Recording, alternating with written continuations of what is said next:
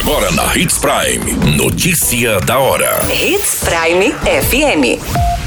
Oferecimento: Molas Mato Grosso. Molas, peças e acessórios para o seu caminhão. Notícia da hora. Eleição de 2022 terá a campanha mais curta desde 1994. Confira prazos para eleitores e pré-candidatos. Homem não resiste e morre após colidir com caminhão no município de Sinop. Trabalhador morre após ser atingido por carregamento de tijolos no município de Sorriso. Notícia da hora. O seu boletim informativo. Ao pouco mais de três meses do primeiro turno das eleições de 2022, partidos e pré-candidatos se articulam para a eleição presidencial mais curta desde 1994. Neste ano, a campanha eleitoral será feita entre 16 de agosto e 1 de outubro, um período de 46 dias de ações nas ruas e internet.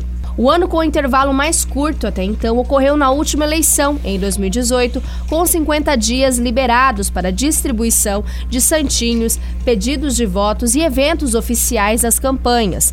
Com a mudança na lei eleitoral, o intervalo foi reduzido e criada a pré-campanha, quando os políticos podem se chamar de pré-candidatos e debaterem, mas sem pedir explicitamente o voto ou apoio.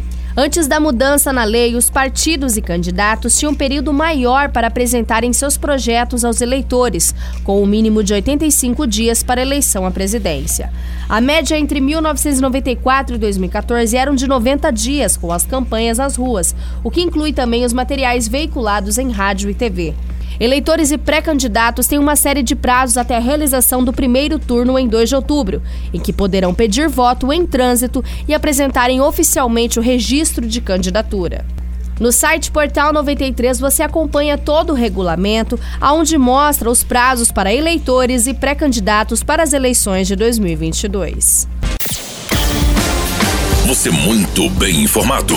Notícia da hora na Hits Prime FM. O homem identificado como Fagner Lopes do O, de 37 anos, não resistiu aos ferimentos indo a óbito na madrugada deste final de semana.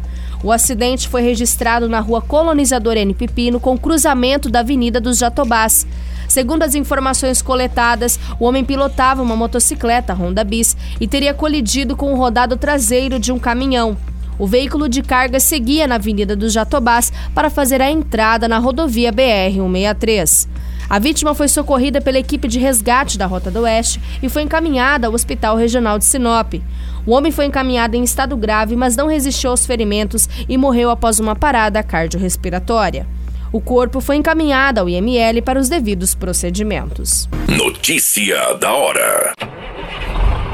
Molas, peças e acessórios para seu caminhão é com a Molas Mato Grosso. O melhor atendimento, entrega rápida e as melhores marcas você encontra aqui. Atendemos atacado e varejo. Ligue 3515 9853. A notícia nunca para de acontecer e você precisa estar bem informado. Só aqui, na Hits Prime. Um idoso identificado como Pedro Carvalho, de 61 anos, morreu após um acidente de trabalho registrado em um prédio de obras localizado na Rua das Hortências, no bairro Alphaville, em Sorriso, neste final de semana. Segundo informações, a vítima foi atingida por um carregamento de tijolos de um andar para o outro. Conforme informações do boletim de ocorrência registrado por uma testemunha, a vítima chegou a ser socorrida pelo Corpo de Bombeiros e encaminhada ao hospital regional, mas não resistiu aos ferimentos. O comunicante relatou que a vítima usava equipamento de proteção individual e que não houve falha técnica. O caso agora segue sendo investigado pelo setor da Polícia Civil. Todas essas informações do Notícia da Hora você acompanha no nosso site Portal 93. É muito simples, basta você acessar www.portal93.com.br e se manter muito bem informado de todas as notícias que acontecem em Sinop e no estado de Mato Grosso. E é claro, com o departamento de jornalismo da Hits Prime FM. A qualquer minuto, tudo pode mudar. Notícia da hora.